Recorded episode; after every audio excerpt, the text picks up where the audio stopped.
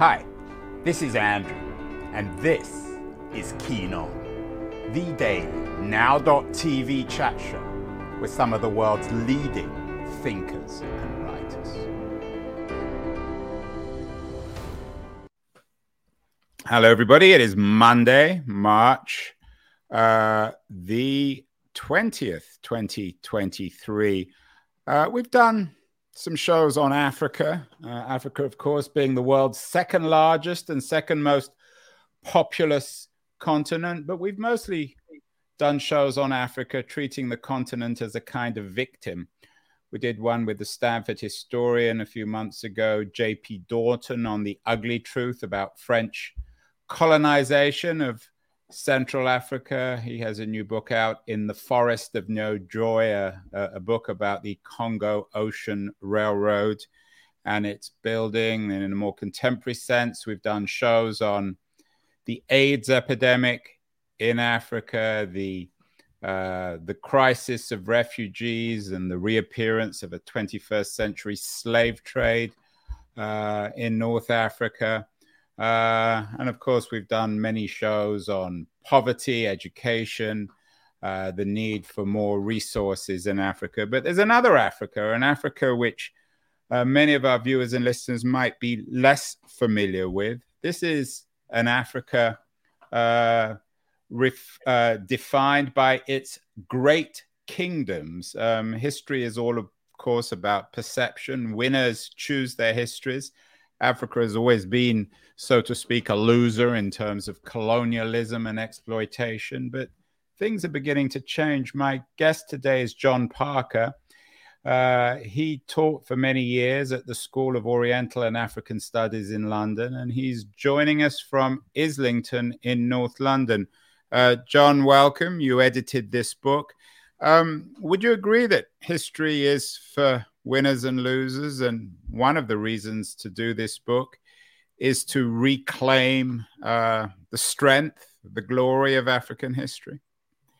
Yes, I would agree with that. Um, it was interesting to listen to the other shows you've had on Africa, and there's a real theme there poverty, uh, colonial exploitation, uh, the AIDS, uh, HIV AIDS crisis, and these topics have all reinforced this idea that Africa, as you rightly say, is a victim. But that's something of a relatively recent phenomenon. What this book does is go back to the beginning of recorded history in the Nile Valley 5,000 years ago and traces the history of African kingdoms through to the uh, beginning of the period of European colonization at the end of the 19th century. And for much of that time, Africa had a very different history, and perceptions both inside and outside the continent were quite different.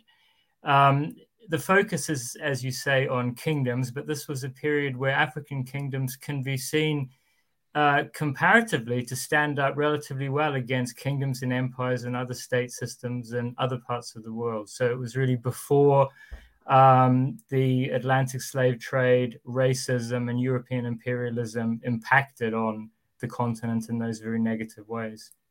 You mentioned this idea of a kingdom, John. Um, how did can one generalize about the types of kingdoms that existed? Of course, Hollywood's been in the business also of reinterpreting and, and re um, reinventing, I guess, uh, African history. The movies Black Panther and Wakanda Forever reinvent a kind of sense of, of what a king and uh, and and, and uh, uh, African aristocracy meant. Um, was there something, or is there something unique about the idea of an African kingdom, or is it equivalent to the kinds of kingdoms that existed in Europe and Asia? That yes, a very good question, and that that's absolutely goes to the heart of of what the book's about in many ways, African rulers, whether they were kings or queens, and there is a gender perspective here because most rulers were men, but some very important ones were women, um, can be seen to be African kingdoms can be seen in many ways to be quite similar to kingdoms in other part of the world, um, and from Asia, Europe, the Americas, and, and elsewhere. Um, and so I think the comparative perspective here is very important. We don't want to sort of exoticize and essentialize Africa and think of it as this strange, peculiar, other sort of place where politics and power and society function differently. But on the other hand, there are very particular ways in which power functioned historically in Africa that can be seen to be distinctive of the continent and particularly different from received ideas of how kingship functioned in Europe, for example. And one of those ways is uh, there's a debate within um, scholarly circles that we try to present in the book to a to a general audience in an accessible way about the nature of African power. Uh, was power in Africa essentially uh, a thing of consensus and uh, and sharing and uh, kings as figures that that looked after their subjects and their peoples, or was power seen to can power seen to be coercive, exploitative, and um, and a problem for the people who who kings tried to assert their power over. So, in some and so that has particular historical uh, that takes particular historical shape in different parts of the continent at different times. So, what the book tries to do is try to get away from sort of a centralized, centralized idea of as Africa is this, Africa does that, to look at the historical nuances and how they took place in different parts of the continent over a, a long time period. John, as I suggested at the beginning of the show, Africa is a huge continent, 30 million kilometers um, covering 20% of the Earth's land area. Obviously, in a pre-industrial world, most, most, even the most intrepid travelers would have been unfamiliar with it as a continent. Uh, uh, when one thinks, for for myself as a as a very much a non-Africanist, very much of a generalist, one thinks of Africa being divided certainly into at least two worlds: uh, the world above the Sahara, the Africa above the Sahara, and the Africa below the Sahara. Is that accurate? Uh, uh, can one talk about a series of continents or spheres within Africa that have always existed historically?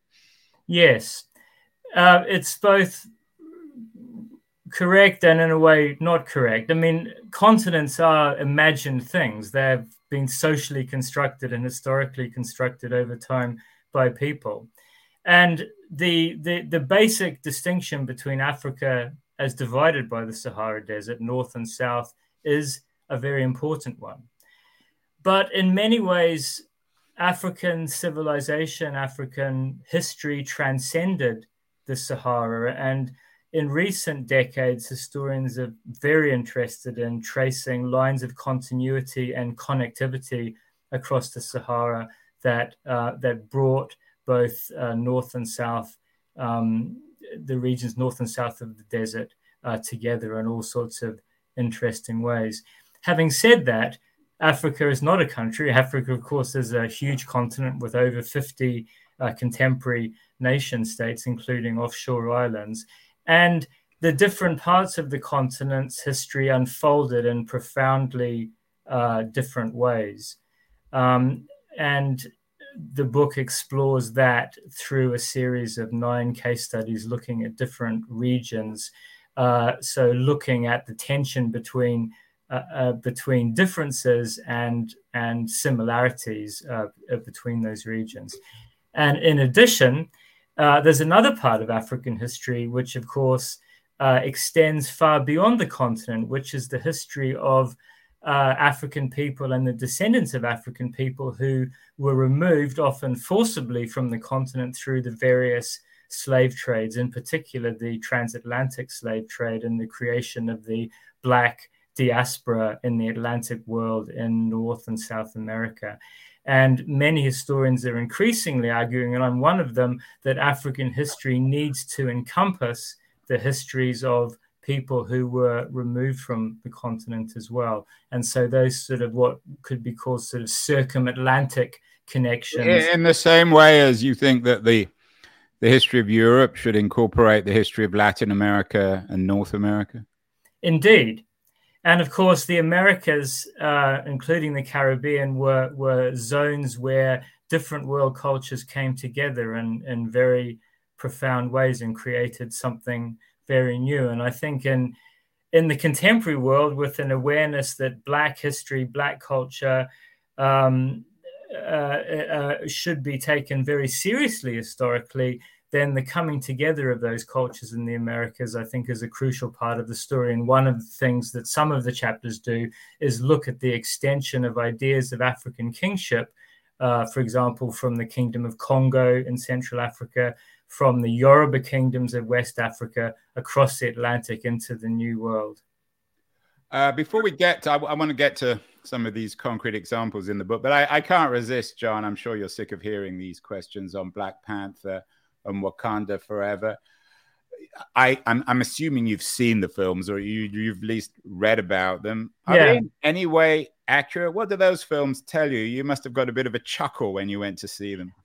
Well, the the the interaction between the sphere of popular culture and and and history, I think, is is a is a very interesting one because quite simply, it's a way that many people will have confronted and engaged with ideas of Black African power in the past slash in the future in an in, in an imaginary world. And in fact, there's very many aspects of African uh, kingship, African power, African history that have been very cleverly incorporated into the Black Panther films, but also into into another recent film um, the uh, the Woman King, which says yeah, I saw that one as well. That was yeah, good. about the way uh, about the the much more sort of nuanced way that gender worked in, in African power. And as I said before, Africa has a num has had a number of historically very important female rulers, and so that's something of, of, of, great interest too. So yeah, I mean these films are great entertainment, but they're also extremely interesting in terms of representation and the sort of positionality of the black past. Yeah, if I taught African history, if I, as an introduction, I would get my students to write a comparative essay on treatment of Africa in the in the movie Zulu, Zulu, the 1964 epic British war film. I guess it's epic in its own way, and then. Uh, the Black Panther and Wakanda films, they treat Africa and Africans dramatically different, but they're both, I guess, fictionalized, both reflect their broader culture rather than Africa itself. Your book, let, us talk more concretely about Africa um, and the book, John. You you also wrote uh, a book, uh, African History, a very short introduction. This is a slightly longer introduction. You begin with ancient Egypt and um, the Nubia people. Um, one, when one thinks of the Egyptians, of course, one doesn't always think of them as African. Was there something quintessentially African about the ancient Egyptians? We've done a number of shows on the pharaohs and the pyramids and all that sort of thing. Um, well, the last time I looked, Africa, uh, Egypt was on the map of Africa. So yeah, me too. I, I take your Egypt point. is a is a, an African civilization but um, but it, of course, it was more than that. Egypt has also been perceived as a Mediterranean civilization, and as you suggest, as part part of the the ancient um, Near and Middle East as well. So Egypt is absolutely crucial in our understandings of the ancient past, and and its positionality has has been contested and is extremely important.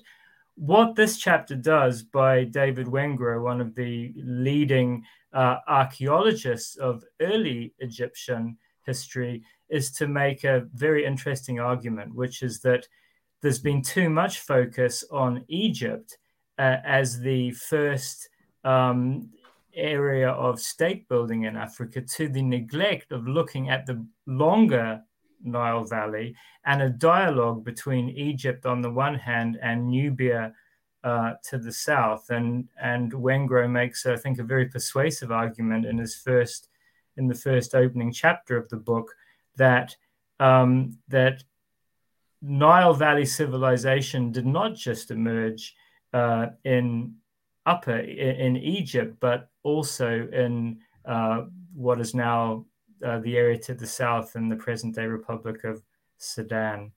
And so, what that first chapter does, I hope, in the book is to set the kind of tone which is not just to sort of regurgitate uh, received wisdoms, but to present uh, in an accessible way some really sort of cutting edge ideas about how academics now are, th- are thinking and rethinking uh, the African past.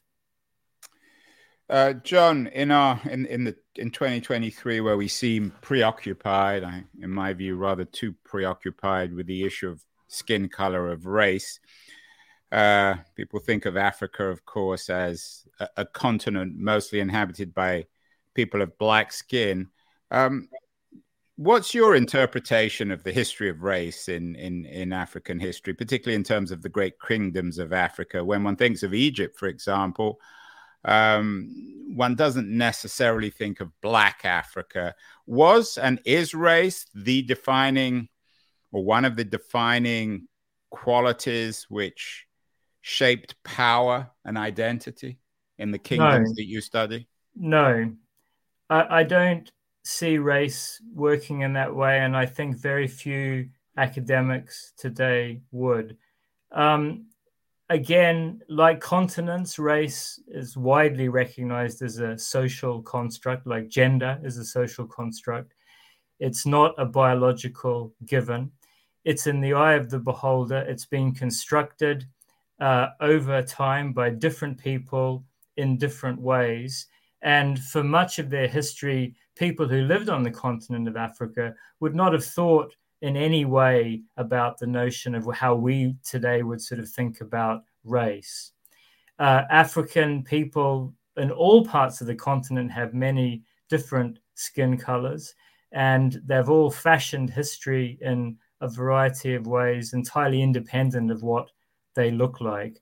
But European ideas of race have impacted upon African history in profound ways, particularly from the early modern period and the advent of European um, the European slave trade, which was very much entangled with the much more harder notion of race, which of course justified the enslavement and the uh, transport forced transportation of people from Africa. So it's not to deny that race is important.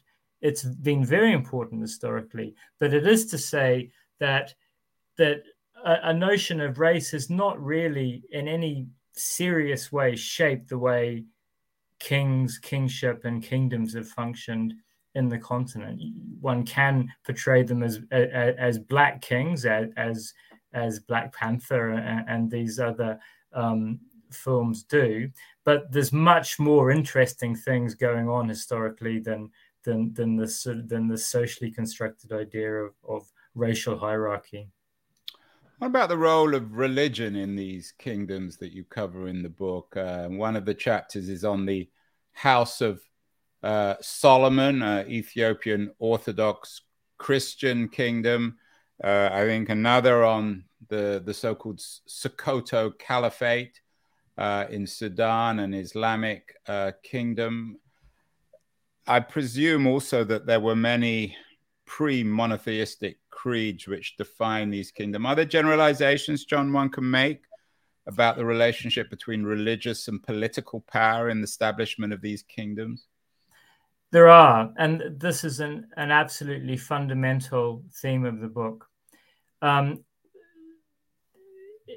my aim was not just to create a book written by nine um, leading historians that sort of that just sort of set out, as I said, kind of received notions, the usual sort of narrative of, of, of these great kingdoms. What I was looking for was to sort of tease out ideas about the, the, the real essential nature of power and how kingship unfolded in different ways in different parts of the continent. And one central theme that emerges from the nine essays is exactly as you say the entanglement of power and the sacred realm, both in terms of uh, indigenous African belief and the later um, uh, coming of first Christianity and then Islam into the continent. And all three religious spheres have shaped power and uh, and kingship in absolutely fundamental ways. And so the examples that you've given are, are very important. The, the, the importance of Christian kingship in Ethiopia over the best part of 2,000 years, the importance of Christian kingship in the Kingdom of Congo from the late um, 15th century, but also in other profound ways, the importance of indigenous forms of African belief and the way that the, the importance of the role of kings as sacred rulers. Yeah, it occurs to me in a colonial sense that one of the discussions that never happened around the Balfour Declaration, when there was a huge debate about where the Jewish people should have a homeland, and there was some talk of it going to to Uganda. It would have been surreal to say the least had there been a, a European imposed Jewish state in the middle of Africa, although I guess there was one in the Middle East. Uh, are all the religions uh, covered? I mean, was, was there a, a, long history of religious conflict, especially wars between Muslims and Christians? I assume that the Reformation never played much of a role. The Christian Reformation played much of a role in Africa in terms of warfare and conflict and indeed innovation as it did in Europe? Um, not so much in the period the book covers, which is essentially that before the coming of European colonial rule. But by the um, by the 19th and into the 20th century, the Reformation was important because, of course, with the creation of um, Protestantism, you had the formation of many Protestant um, missionary organizations, which had a very profound impact in many parts of the continent. Um, and so, and one of the ways that that unfolded was that uh, Christ, one of the things that Christian uh, missionary organizations brought was, of course, literacy.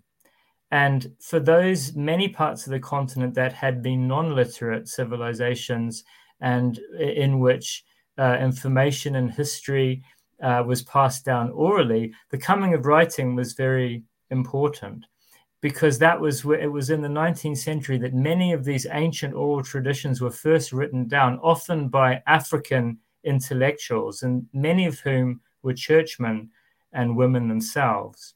And so, um, so Christianity was important in that way. But of course, the history of Christianity, as we said, extends back uh, to the dawn of of the religion itself. Were the, the first people to convert to Christianity beyond its original um, uh, uh, emergence in, in, in Israel Palestine were, of course, Egyptians, and and Christianity was adopted in Ethiopia as early as the opening uh, centuries of the first uh, millennium and had a profound impact also in parts of West Africa, particularly Congo, as I've mentioned, from the early modern period in the in the 15th century. So Christian kingship was a thing, but so too, as you say, was uh, were Islamic forms of power, and so all existed in uh, in different parts of the continent uh, in at different times, and that's another part of the story that we tell. We did a show uh, last month with a Nigerian, very, very talented Nigerian writer, Emmanuel Iduma. It's a memoir of his upbringing in Nigeria, and it's a book about the Nigerian civil war. It's really a book about his family, the silence of the Nigerian civil war, which was, of course was a tribal civil war. We take it for granted. Maybe this is a feature or a legacy of colonialism that Africa in political and cultural terms can be defined by tribes. I didn't even know what a tribe means. What's your take on that, uh, John? Um, in, in, not just uh, your your your book about African kingdoms, uh, but uh, your short history of Africa. Do we overdo the, the tribal element? Should we even be using this word? And and has what is the relationship between tribes and great kingdoms of Africa? Have all these kingdoms been built around some sort of tribal identity, tribal kings? Yeah, very good question. The answer is we need to be extremely careful with the use of the word tribe. It should be put in inverted commas. It's very much a European colonial construction, as Richard Rathbone and I write about in our very short introduction to African history. Um, it's it's generally a word of empire. It's generally a pejorative term. It was used to refer back in the classical world of of the eastern of the Mediterranean to peoples who were not sophisticated enough to have kingdoms and, st- and organized states. They didn't live in those entities. They lived in disorganized and unruly so-called tribes. It's the way the Greeks talked about the so-called barbarians, a Greek originally Greek word uh, at the edges. It's the way the Romans talked about the tribes of North Africa. And more recently, it became a word of European empire in the in the 19th and 20th century. Africa was seen quite incorrectly to be a continent of tribes, discrete, distinct uh, peoples who had their own uh, governance, their own uh, customs, their own laws that were very different as you moved across this kind of tribal um, uh, landscape. And nothing could have been further from the truth. Africans didn't live in tribes. Africans, like people in many parts of the world, all parts of the world, had a variety of different identities. And what we think of as tribe was often not did not feature at all. Having said that, tribe, the notion of tribe or, or ethnic group, as as would be the more sort of correct and neutral and less value laden way of talking about entities that, that today, um, did become a very important way that Europeans perceived Africa in, in the colonial period, and they they thought they were ruling these tribes, whereas often what they were doing was creating the these these so-called tribes by thinking that that's how African people lived. But were there cultural generalizations one could make about some of the some of the kingdoms you talk about? You have a chapter on the Sudanic Empire of Western Africa. We've already mentioned the Kingdom of Congo. Uh, you have a chapter on uh, the the Bantu Kingdom of Buganda uh, another one on the Kingdom of Benin. Uh, were these all places where people would have shared a culture, spoken the same language, thought of themselves in the same political, cultural, communal terms? In some cases, yes, but in others, no. The Sudanic states, the, the, the famous succession of, of, of Ghana, then Mali, and then Songhai, these great trading states that straddled the West African savannah that are written about very interestingly by Rahmane Idrissa in, in one of the chapters of the book, were more like empires, multicultural, multi ethnic, multi language empires that incorporated vast numbers of very different people.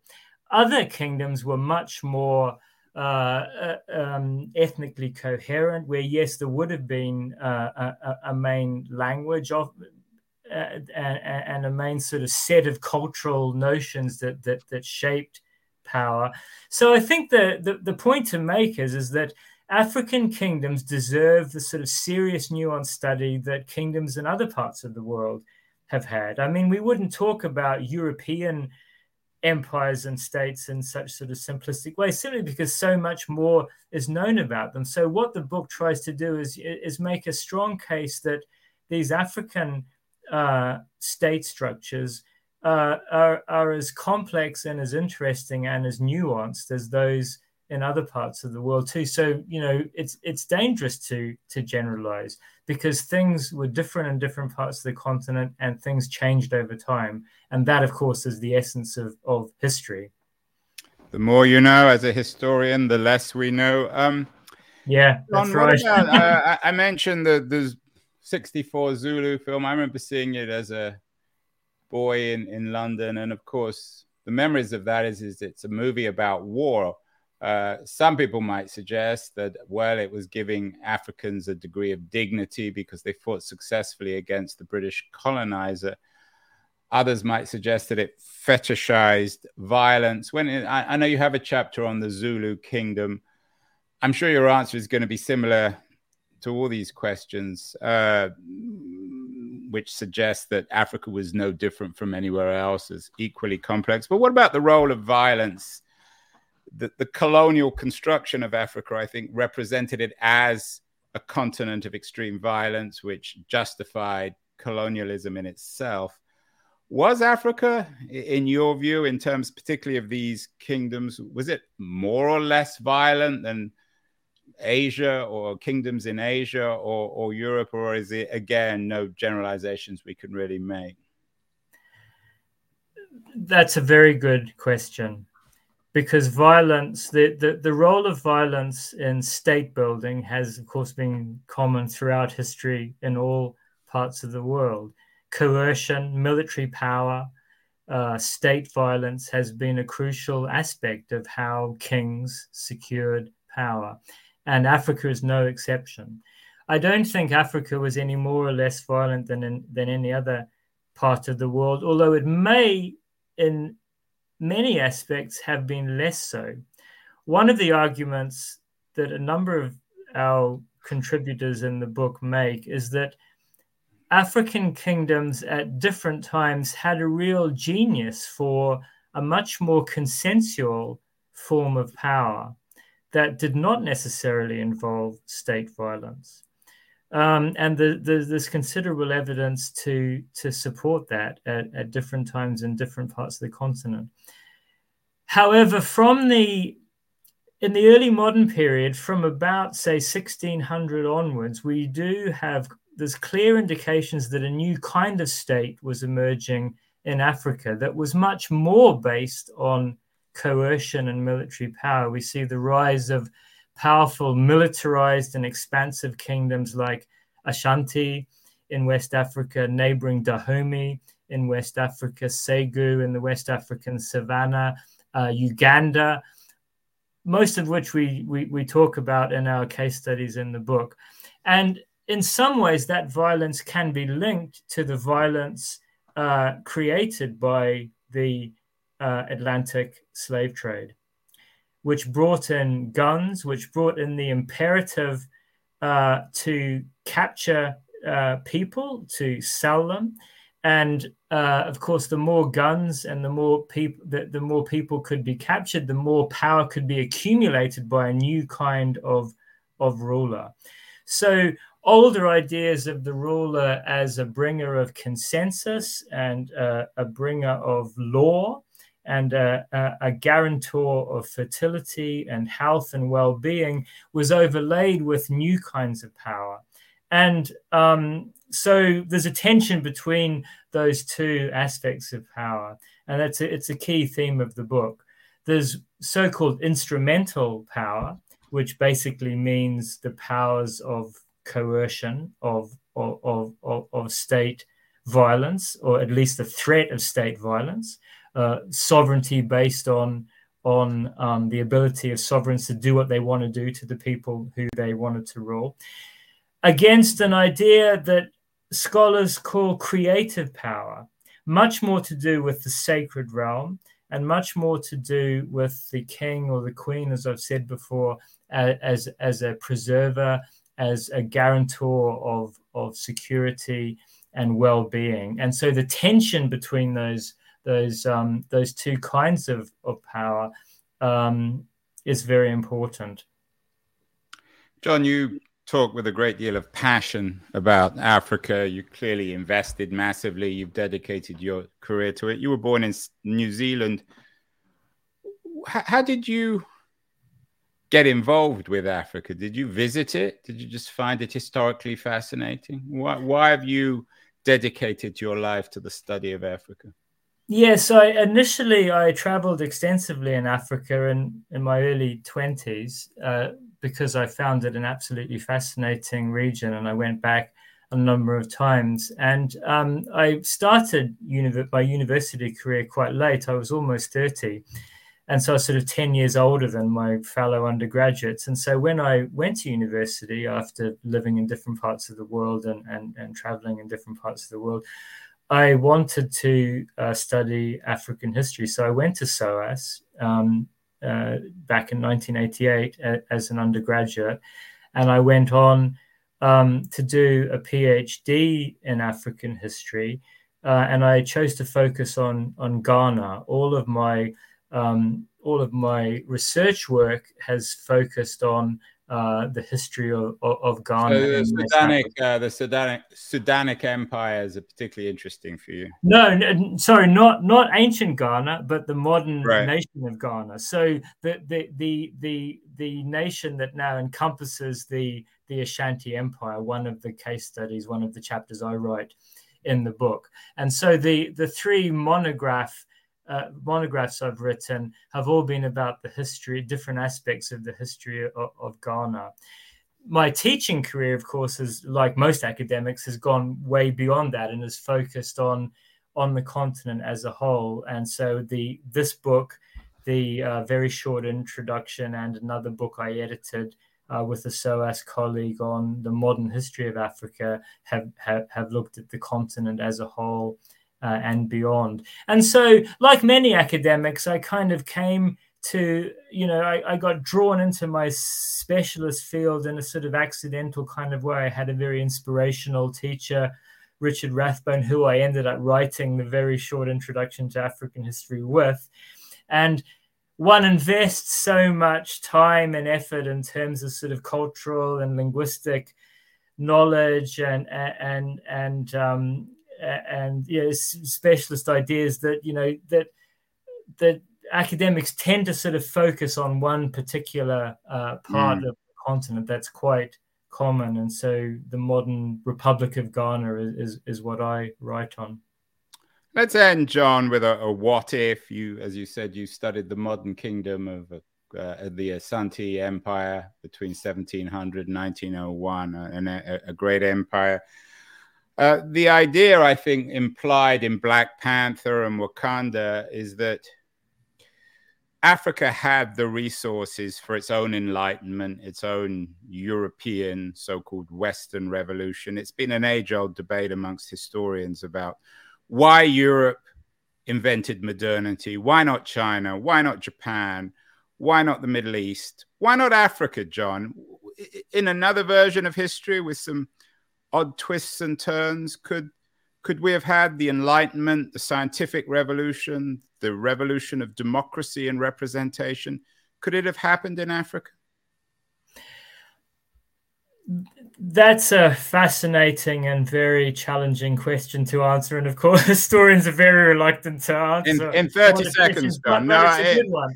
And what I would say is that up until about the middle of the second millennium, I'd say that that culture, civilization, state systems in Europe, uh, Africa, and Asia, as they were in the Americas before the Iberian conquests, um, can be seen to be much have many similarities. The sort of the standard of living for your average um, uh, peasant farmer would have been very similar in West Africa, for example, to to medieval Europe or China, India, elsewhere. From the middle of the second millennium, something very profound happened. And as we sort of discussed before, that was a coming together of racism, of the transatlantic slave trade, which segued on into the era of European imperialism and colonization and expropriation. And all of those things had a very severe impact on on much of the continent, from which really it's only beginning to emerge in the so called post colonial period of the last 50 or 60 years or so. And as the famous architect uh, Sir David Adjaye, who writes in the foreword to the book, Africa is really looking at a moment of, of renaissance right now in terms of culture, in terms of yeah his his foreword is entitled reclaiming ancestral narratives yeah and i think the argument here is that we you know that there really is an imperative to understand the complexities of the past not to essentialize the african past to for the continent to move forward. And you know i only hope that that this book can make a modest contribution to to that project